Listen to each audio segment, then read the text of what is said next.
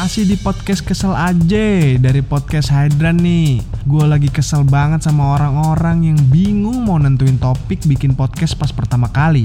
Lo nggak usah pusing kali, bikin aja apa yang mau lo buat. Apa sih keresahan lo? Bikin aja, nggak usah pusing, nggak usah mikir inilah, nggak usah mikir itulah, tanya inilah, tanya itulah. Gimana caranya biar terkenal lah, gimana cara marketingin lah, gimana caranya lo mikir biar orang mau denger podcast lo lah. Udahlah, lakuin aja dulu, nggak usah pusing.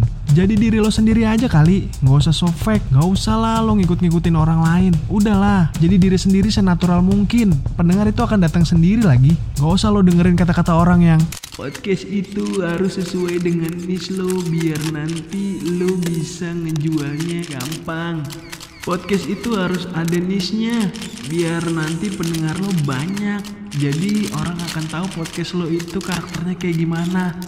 Alah bullshit, terserah lo lah mau kayak gimana. Ngapain sih pusing, udah langsung aja sign up dulu, record dulu, post dulu, sebarin dulu, test case dulu. Kira-kira gimana sih, nanti lo akan berkembang dengan sendirinya. Gak usah pusing lah, bullshit